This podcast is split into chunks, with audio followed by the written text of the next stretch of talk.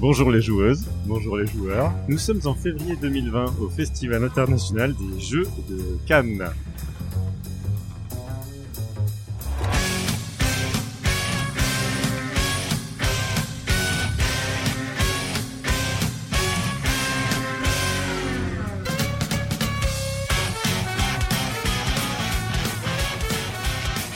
Je suis Twin et je suis accompagné d'Astien. Bonjour Astien. Bonjour Twin. Et aujourd'hui nous recevons Antoine Raufey. Bonjour Antoine. Bonjour. Et Xavier Avril. Bonjour Xavier. Bonjour Twix. Bonjour Bastien. Nous avons aujourd'hui donc deux bûcherons, deux hommes qui aiment les bûches, deux hommes qui ont un corps adapté au travail du bois. Et pour introduire cette interview, on a un petit fil rouge, une question qu'on va vous poser. Du coup pour vous messieurs, le jeu c'est plutôt vidéo ou plateau ? Plateau. Plateau 1000 fois. C'est plateau plutôt... 2000 fois. Qui dit mieux ? Qui dit mieux ? 3 cacahuètes. C'est plutôt en famille ou entre amis ? En famille avec les enfants et entre amis, mais pas avec les enfants des amis. Eh ben, tout pareil, pour moi. C'est plutôt Contrario ou Puerto Rico ? Contrario. Puerto Rico. Mais c'est dur quand même, hein. Je suis un peu tout, moi. J'aime bien tout. Faire des choix dans la vie, hein. Non. Je fais ce que je veux. C'est ce choix que j'ai fait. Pour vous, le plus important, c'est la mécanique ou le thème avant tout ? Ah, l'un va avec l'autre, obligatoire. Et en plus, c'est vraiment, en plus, nous, on bosse sous licence, donc on a travaillé dans les deux sens. On a travaillé avec le thème pour pouvoir créer un jeu, et ensuite, on a aussi, comme la majorité des jeux, créé des thèmes par-dessus les mécaniques, donc ouais, les deux ça va. Ok. Ouais, alors je suis d'accord, un jeu qui a pas de mécanique mais qui est très fort en thème, par exemple jouer à un jeu de rôle alors que tu t'en fous des règles et que tu lances pas les dés, tu peux passer un bon moment, ça peut vite saturer aussi parce que s'il y a pas de gestion c'est compliqué, et jouer avec un jeu qui a pas de thématique particulière mais qui a une mécanique magnifique, c'est parfait aussi quoi. Mais je suis d'accord, à un moment donné, là où je prends du plaisir, c'est vraiment quand les deux sont... Pardon, je fais toujours pas de choix. Mais quand les deux sont là, c'est magnifique parce qu'on a, c'est l'idéal en fait, c'est juste ça, tu vois. Tu observes un beau paysage, t'as envie d'être avec quelqu'un pour le partager. Enfin, voilà, je sais pas, y a un truc comme ça. Le jeu, c'est plutôt en boutique ou via financement participatif ? Moi, je vole. Non. Boutique. C'est plutôt rangé à la verticale ou à l'horizontale ? Bah, la verticale, que le vertical. Ouais, sauf les jeux qui sont en attente d'être rangés, qui sont à l'horizontale, sinon c'est vertical aussi. Ah, c'est pareil pour moi pour les BD. Les gueules que vous faites, on arrête là, c'est ça l'interview ? Non, ils ont tout faux. On n'aurait pas dû dire ça. On a tellement déconné. On va s'arrêter. Depuis tout à l'heure, on n'a pas une bonne réponse. On a tellement déconné. 0 sur 10. Pour l'émission qu'ils ont peur de nos réponses, tu sais. Mais du coup, ça va de pair avec la question suivante, c'est vous êtes plutôt thermoformage ou Ziploc ? Aucun des deux. Pas de plastique. Oh, ça peut être du thermoformage en carton, du rangement en carton. Tu peux pas thermoformer un carton. C'est vrai. Ouais. Mais laisse-moi dire. Si, mais ça devient de la cendre en fait, quoi. Donc des rangements en carton à l'intérieur. Rangement carton, ouais, oui, on appelle ça carton-trait dans le langage ultra technique. Sinon, voilà. Non, carton maximum et voir si on peut essayer de se débrouiller pour même pas en avoir, que la boîte ça soit adaptée au matériel, c'est encore mieux. Ça, c'est Lumberjack. Ça, à titre personnel, je suis un fan des jeux de chez Gameworks, voilà, genre Sobek, c'est le kiff. Excellent. Tical 2, c'est le kiff. C'est tellement plaisant, satisfaisant quand tu ouvres ta boîte, tu te fais foufou aussi, c'est kiff. Putain, sa place. C'est génial. C'est tellement bien fait, ils ont tout pensé à tout. C'est ça qui est beau en fait, c'est que ce soit du plastique ou pas, c'est un autre discours là pour le coup, mais c'est le fait d'ouvrir une boîte de jeu et de te dire mais en fait les mecs là, ils ont fait le jeu qu'ils avaient envie de pouvoir acheter. Et ça c'est charmé quand t'as ça en fait. Quand tu sens que dedans, ils ont fait cet objet-là parce que eux, ils auraient tellement aimé pouvoir le trouver dans une boutique. Et ils l'ont fait avec désir, amour, à dessein, quoi. Ils avaient quelque chose de prévu. Et quand tu le reçois et que tu as ce sentiment-là, ça coule. Donc, dans ce cas-là, thermoformage. Mais sinon, pas de plastique. Je vais juste rebondir justement là-dessus. Donc, ben, Lumberjack, je crois savoir que, justement, vous allez vous présenter, mais je crois savoir qu'à la base, vous venez plus du milieu de la figurine. Et du coup, justement, vous dites pas de plastique, mais à la base, vous faisiez des petites figurines en plastique. Eh ben, on a le droit de prendre conscience de certaines choses dans la vie. Non. Après, le truc, c'est complètement différent. La figurine, c'est un objet que tu vas acheter, que tu vas utiliser, que tu vas réutiliser, encore réutiliser. Un thermoformage, c'est juste, thermoformage, des zips plastiques, etc. C'est du consommable, en fait. C'est quelque chose que tu peux t'en passer si tu peux trouver des solutions pour t'en passer. Les figurines, c'est cool parce que tu les peins, t'as l'activité autour, etc. Donc, on vient du milieu de la figurine, mais on vient du milieu de la figurine, comme on la pratique en mode maquettiste, on les peint, on joue avec, type Games Workshop. Ouais. On vient pas du milieu de la figurine qui a été démocratisé par des campagnes Kickstarter, etc., où tu achètes 10 kilos de plastique et tu peins pas tes figurines, tu joues avec des pions qui ont une représentativité sur le plateau, mais qui c'est juste des pions en fait. Aujourd'hui, beaucoup de jeux de figurines, c'est que des pions. Alors que nous, on vient, ça fait 20 ans qu'on fait de la figurine. Et depuis le début, c'est aussi l'activité, le hobby qui est autour. Donc en fait, je mets pas ça comme c'est pas le même plastique. Même si il y a le bon plastique, il y a le mauvais plastique. Exactement. Ouais, parce que si on voulait pousser la logique jusqu'au bout, dire pas de plastique, c'est pas un effet de positionnement de notre part. C'est juste que on se dit que ça c'est quelque chose sur lequel on peut agir dans les jeux qu'on produit. Voilà. Donc on agit à cet endroit-là. Maintenant, on ne juge jamais les gens qui utilisent du plastique dans leurs jeux. Je joue avec des jeux dans lesquels il y a du plastique. Je suis content d'acheter certains jeux dans lesquels il y a du plastique. Il n'y a pas de problème. Je prends pas la tête à mes enfants pour qu'ils, voilà. Mais nous, on peut agir à cet endroit-là, donc on le fait. Parce qu'on peut remplacer ce qui aurait pu être en plastique par autre chose. Sans dénaturer le gameplay, sans dénaturer le plaisir de jeu, ou en essayant, voire même d'augmenter le plaisir de jeu sous une autre forme. En réalité, c'est pas trop le plastique en lui-même. Le problème, c'est le problème, c'est le gâchis, le fait de se dire, pourquoi avoir fait un truc qui est pas forcément super bon, alors qu'on aurait pu le faire autrement, d'une manière plus raisonnée, voilà. Et cet amour de la figurine, parce qu'on le sent quand même, est-ce que il reviendra un jour? Est-ce qu'on aura de nouveau un God Zeros? Est-ce qu'on aura tout cet amour, est-ce que pourrait couler dans un moule? On leur dit ou pas? Pour de vrai, en fait, on n'en sait rien. C'est pas dans les projets du tout. Ouais. Après, on se ferme à rien. Pour l'instant, on adore vraiment ce qu'on fait et on pratique encore la figurine. Moi, à titre personnel, je joue encore à Ball, par exemple, ouais. Que j'y joue toutes les 2 semaines. Enfin, voilà. Non, mais c'est vrai. Je suis parti d'une ligue, j'ai jamais arrêté. Mais l'éditer, ça reste un sujet qui est pas du tout d'actualité. Ouais. Mais voilà, on se ferme pas. God Zeros, c'est un jeu que j'adore, mais j'aimerais bien le refondre d'une autre manière. En plus, il y a des choses qui sont prêtes qu'on avait mis en place et qu'on n'a jamais développées. Mais voilà. Pour l'instant, pas de projet. Vous aviez lancé un financement participatif l'année dernière, ouais, sur God Zeros, donc sans pour figurine. Une réédition. C'était sans figurine? Ouais, c'était un God Zeros avec des standees et d'accord. Ouais, et puis on est retourné chez nous. Ça a pas marché. Oui, ouais, voilà, les gens veulent des figues. Mais c'est voilà. Et on a pris conscience à ce moment-là, on y croyait sans y croire. On se disait vas-y, on tente le coup, ça nous coûte rien, ça a été un peu de dev, ça a été surtout du travail graphique, des choix, enfin etc. C'est un développement qui a été assez simple à faire. Mais au final, bon ben voilà, on a trouvé personne au rendez-vous, et puis bah tant pis, c'est pas grave. Je suis un peu plus circonspect. On n'a pas vraiment trouvé personne parce qu'on a eu, c'est quand même la campagne où on a eu des retours après, plein de gens déçus du fait qu'on a arrêté la campagne. D'accord. Mais pas en mode vous êtes des enfoirés, le seuil était dépassé, il fallait nous livrer le jeu. C'était pas du tout ça. C'était en fait moi j'étais content de revoir God Zeros, et en plus on trouve ça cool de le faire en standees, parce que les figues, bah ouais, elles sont super belles, mais en fait je sais pas les peindre, alors que là je peux jouer au jeu que j'adore, et en plus j'ai toute la gamme de figues, mais pas de figues, et jolies, ça fait pas un truc gris posé sur le plateau, ça fait un truc bien quoi, avec les belles illustrations de Kevin Descastro, donc voilà. Et puis il y a en plus, on peut reconnaître qu'il y avait un manque de préparation sur la campagne aussi, c'est un projet, on s'est dit ouais, ce serait cool de refaire et tout, on s'est un petit peu mis là-dedans, puis on s'est dit mais non, faut qu'on le retravaille, on a d'autres projets, etc. Voilà. Mais c'est une discussion qu'on a de temps en temps, on en parle de God Zeros parce que c'est vraiment un jeu qu'on aime bien en plus, il a un côté super foutraque, très gobelin qui est top.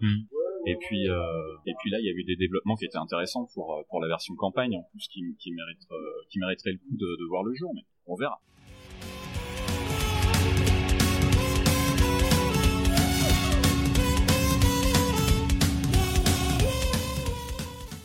Bon, après, moi, j'ai une vraie autre question. Comment est-ce qu'on range la boîte de la petite mort? Verticale, dans vertical, un coin, vertical, au milieu du salon, ouais. Sur la cheminée. Si t'as pas de cheminée, à côté de Manu, tu prends un pinceau et tu te la petite mort, c'est très étonnant parce qu'on a reçu pas mal de photos en fait. Donc déjà le premier Noël, c'était juste magique, on a reçu des photos des cercueils sous le sapin, etc. Donc c'était le côté drôle. Et mais sinon, il y a plein de gens qui nous envoient des photos de leur ludothèque et avec la petite mort qui a une place de choix, etc. Aussi, mais faut être conscient aussi, c'est parce que c'est l'aura qui est autour de ça. C'est tout l'univers de David Morier, quoi. Ouais. C'est pas que le jeu. Et la Lumberjack, enfin, nous on vient, c'est une cerise sur le gâteau. Non, l'univers, oui, pardon. Je te parle de l'univers, les BD, j'écoutais pas ce que tu disais.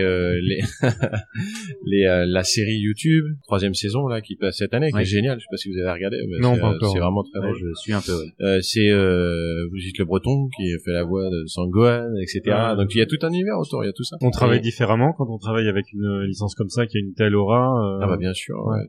T'es tenu à un cahier des charges qui est pas le même. Mais c'est aussi une super liberté. C'est que t'as pas besoin d'imaginer des choses, en fait. Tu pars d'un univers qui est déjà complètement construit. Tu pars d'un univers qui est, en plus, qui est assez fouillé. Il y avait déjà 5 BD qui étaient sortis, donc on partait pas de rien. C'est pas comme si tu partais d'un tome 1. On sait pas dans l'expectative d'avoir une suite. Enfin, voilà. Alors que là, l'univers était bien établi. En plus, il y avait une base fan énorme. Enfin, y a aucun, là-dessus, aucun stress, parce qu'en plus, Delcourt nous fait confiance. On avait déjà bossé avec eux sur les figurines de collection. Donc, non, c'était vraiment top. Justement, vous avez un petit rapprochement avec Delcourt pour ce jeu. Est-ce que vous avez essayé de voir avec Delcourt peut-être pour faire de la distribution dans un milieu plus librairie, dans le milieu du livre en fait, avoir un rapprochement avec tout ça? Alors c'est pas nous qui avons fait ces démarches là, c'est BlackRock qui est quand même parce que Delcourt en fait eux ils vendent les droits et même au niveau de la com, s'ils font de la com, c'est selon leur desiderata. C'est vraiment s'ils ont envie de le faire. Et ils te garantissent rien derrière. Ils te vendent les droits et ensuite après à toi de te débrouiller sur le marché sur lequel tu veux vendre le produit pour lequel t'as signé une licence. Projet, quoi. Voilà, c'est ça. Et mais derrière, pas d'option de distribution, même pas de contact. Ouais, enfin, tu vois, même tout. Tu vois sur le stand de Delcourt à Angoulême, on n'avait pas les boîtes parce que c'est pas possible. Tu vois. Quand même dommage, mais bon bref. D'accord. Et non, c'est pour ça, c'est complexe. Mais derrière, BlackRock a fait ses démarches là. On a eu des rapprochements avec le réseau Canal BD et pareil, en fait, ils avaient eu des mauvaises expériences avec Corto Maltese par exemple, avec des choses comme ça, sur lesquelles ils s'étaient vachement investis et c'était un four total pour eux. Je dis pas pour le jeu, hein, j'en sais rien, je connais pas les chiffres de vente, mais pour Canal BD, ils ont eu que des mauvais par rapport à leurs espoirs, et surtout leur mode de fonctionnement. Ouais, eux, ils font du dépôt. La BD, c'est du dépôt. Oui, on est dans un mode de fonctionnement totalement différent. La distribution BD est différente. Le jeu de société, t'achètes, c'est de l'achat ferme. On peut peut-être l'expliquer pour les auditeurs. Donc ce que tu dis, c'est que en gros, les libraires dans le monde du livre, ils ont du stock et ce qu'ils vendent pas, ils le renvoient à l'éditeur. Alors que dans le monde du jeu, les boutiques achètent leur stock et ça devient leur stock à eux et leur boîte à eux. Et c'est à eux maintenant de les écouler et de les vendre. C'est ça. Donc voilà. Donc là pour le coup, ils voulaient pas prendre de risque. Sur les magasins de BD à Caen, on a fait des choses avec la Cour des Miracles, avec des choses comme ça, parce qu'on a des magasins de BD qui nous suivent. Enfin voilà, je suis un gros consommateur BD, je suis un peu copain avec ces gens-là. Mais c'est des gens très bien. Mais non, je l'ai dit de manière totalement impersonnelle, ces gens-là. Mais non, mais voilà, et on fait des choses, mais c'est très local. C'est local. On a fait une opération à Rennes aussi avec l'heure du jeu, le temple du jeu, et puis la boutique BD. J'ai plus le. Ouais, dans le micro. Je sais plus. Bulle mince.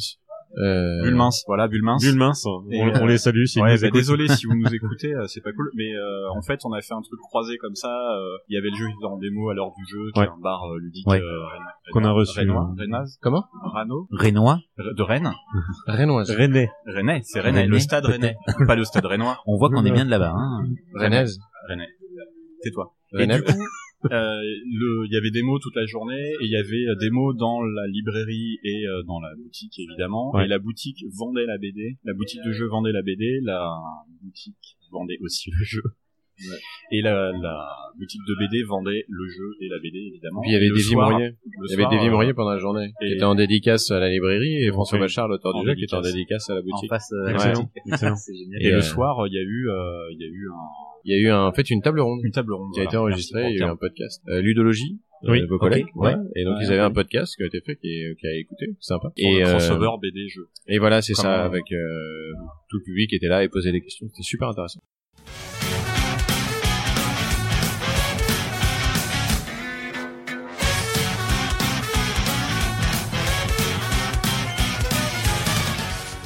Ben Lumberjack, c'est pas que la petite mort, parce qu'on parle beaucoup de la petite mort depuis tout à l'heure, mais vous êtes en train de lancer une nouvelle gamme de jeux en ce moment. Ouais.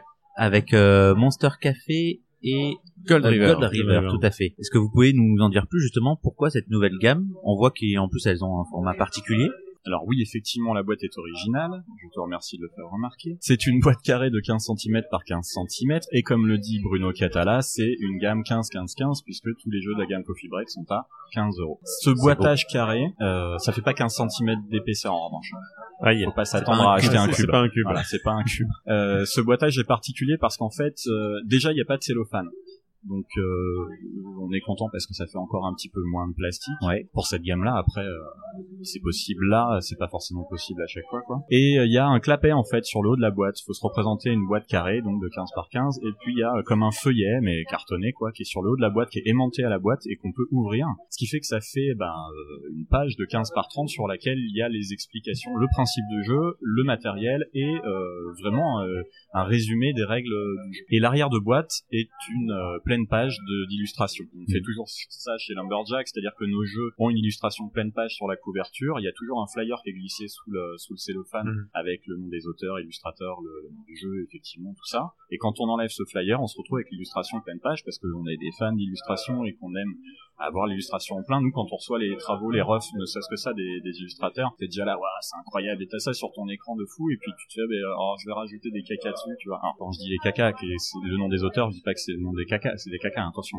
Mais le nom de l'éditeur, le logo, le logo de l'éditeur, tout ça, par exemple, c'est un truc qu'on a tendance à mettre de moins en moins, notre logo aussi, parce que c'est encore des choses qui prennent de la place et qui font du symbole. Le nom des auteurs, effectivement, est éminemment important, celui des illustrateurs aussi. Pour le coup, on profite comme de cette manière-là, on profite pleinement d'illustration et de sa beauté. Voilà. C'est bête, mais dans le studio, on a tous les jeux qui sont au mur, au milieu des tableaux avec des illustrations, des originaux, etc. Ouais. Parce que voilà, c'est des illustrations en fait, en soi. Donc c'est assez sympa. Moi, j'en ai dans mes étagères, dans ma salle à manger, j'ai Carmaca, j'ai l'île de Pan, c'est assez joli, ces ailes et tout, c'est tout à fait... ça calme mes enfants, donc c'est... Après, cette volonté-là, c'était pour se dire, on a des jeux qui sont dans une petite boîte, c'est une gamme de petits jeux, et par contre, il faut que les gens, ils puissent tout de suite avoir accès à ce que c'est, ce qu'il y a dans la boîte, et nous, on veut conserver cet aspect visuel fort, comment faire? Et le fait d'avoir ce clapet, ça permet de multiplier par deux la surface d'informations sur la boîte. Oui. Et en plus, pour les boutiques, c'est cool parce que, étant donné qu'il n'y a pas le cello, en boutique, on prend la boîte, on ouvre le truc, on a déjà une partie d'explication et le vendeur peut venir et ensuite, évidemment, creuser l'explication avec les gens qui sont là, les clients, quoi. Donc ça, il y a un intérêt aussi, en pensant à nos partenaires que sont les boutiques, quoi, tout simplement. Vous avez déjà des retours des boutiques sur cette ergonomie-là? Ouais, on en a pas mal, ouais. Et, via BlackRock, qui est notre distributeur, et, d'autres boutiques qui sont plus en direct, qui sont venus là depuis le début du salon, parce que mine de rien en une matinée on a eu pas mal de monde, mais ouais, ils sont tous super contents. Il y a eu quelques petits défauts sur la boîte, bien entendu, parce que c'était la première fois qu'on faisait un format comme celui-là, donc on a vu des petits défauts. Il y a eu quelques boîtes, il y a eu un peu de casse, parce que le pliage c'est un pliage un peu spécial, mais quand il arrive à la maison en mode de pré-production, c'est des choses qu'on peut pas avoir obligatoirement parce que le truc est emballé, enfin tout seul, machin. Donc la masse production a fait qu'on a pu déceler certains défauts, mais c'est clairement un format qui est amené à être amélioré, mais c'est super isolé. Mais c'est bien de le dire aussi, c'est qu'on est là aussi pour corriger tous ces défauts, corriger le tir dès le prochain jeu et si possible des reprints sur les jeux. Mais les boutiques sont super contentes en fait. Ce que me disait une boutique hier, c'est tout bête, mais des jeux, des très bons jeux comme Six qui prend, comme Anabi, comme tout ça. Quand les gens viennent les acheter, ils viennent pour ça. En fait, tu vois, tu veux un Six qui prend. Personne va acheter un 6 qui prend dans une boutique sans jamais avoir vu la boîte. Tu viens de chercher parce que tu sais que tu vas l'acheter lui, ou alors si t'as choix entre 5 jeux, tu vas choisir entre 5 trucs que tu connais déjà parmi ces jeux-là. Et c'est un truc facile à vendre pour les boutiques parce que voilà, c'est des valeurs sûres, et les boutiques, s'ils veulent, c'est quand même bouffé à la fin du mois, donc des fois ils veulent pas prendre de risques, ce qui peut être complètement compréhensible. Et quand on leur amène des nouveaux petits jeux, là, tu vas avoir une petite boîte avec peu d'informations dessus. Et l'idée, c'est que sur cette double page dont parlait Xavier, c'était de permettre aux boutiques d'avoir autant d'informations que sur une boîte normale, hein, et pouvoir faire le même travail sur un petit jeu à 15 euros. Et l'idée, c'est ça en fait. Donc ils ont été super contents parce qu'ils nous ont dit le jeu, c'est normal quand il arrive en boutique que personne ne le connaisse, c'est une nouveauté, etc. Et ça nous permet d'en parler directement en fait. Et ça attire obligatoirement l'achat vers un jeu sur lequel tu as le plus d'informations en général. Et donc la gamme Coffee Break est appelée à s'étendre, il y aura d'autres produits dans cette gamme. Ouais. Cette année, on sort 4 jeux dans la gamme Coffee Break. Il y a un jeu qui est sorti 3 jeux. Il y a un jeu qui est sorti le 24 janvier, donc Gold River de Bruno Faidutti. Je te coupe Cathala. Juste parce qu'on a dit qu'il y avait 4 chez Trick Track quand il y est passé, et en fait ça va être 3, il y en a un qui est décalé à janvier, c'est pas non plus très tard, mais voilà, ce sera en janvier, donc il y en a 3,1.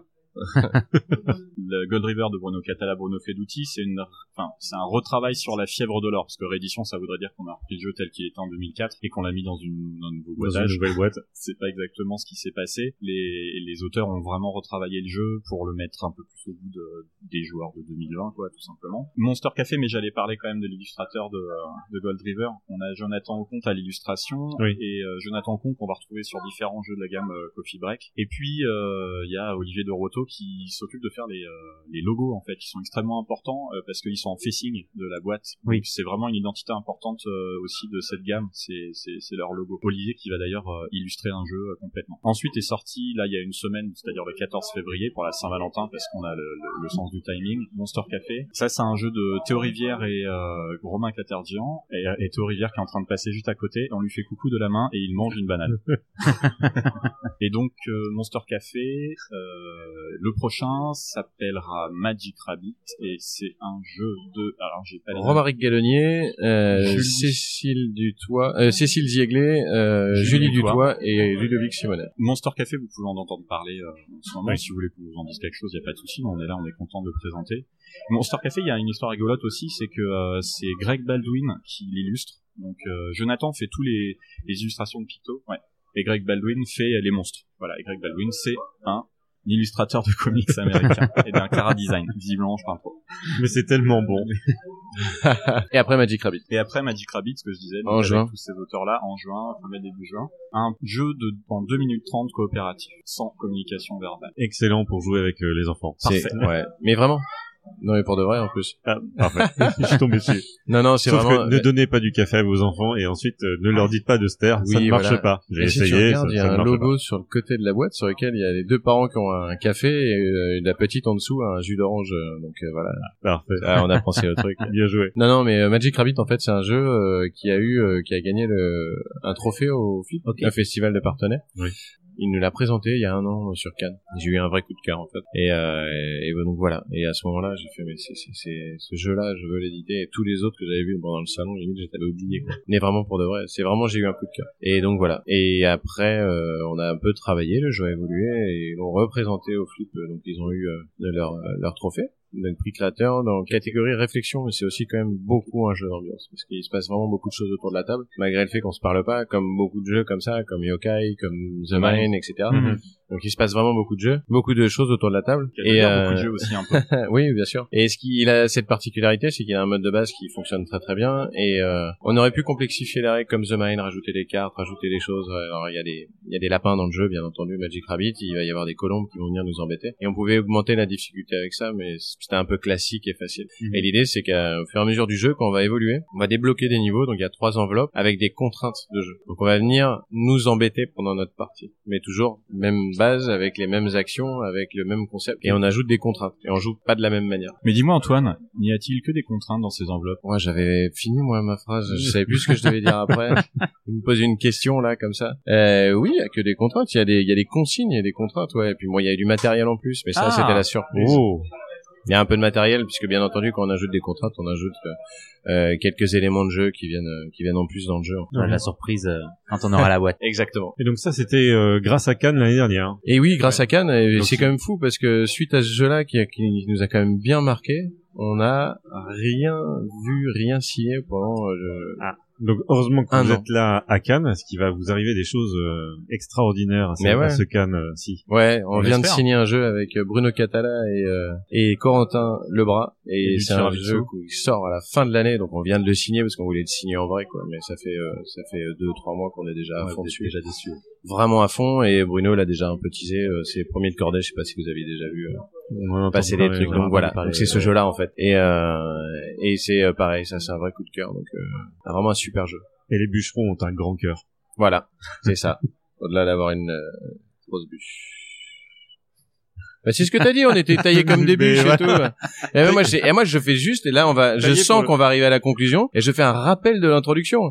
Et rembobiner le podcast, écouter l'introduction, on nous a dit qu'on avait quand même des bûches. Ça fait 2 fois qu'il y a introduction entre 2 fois où il dit bûches, on est d'accord. On est d'accord. Est-ce que vous avez un petit truc à rajouter, des choses qui vont se passer sur le salon, dont vous voulez parler?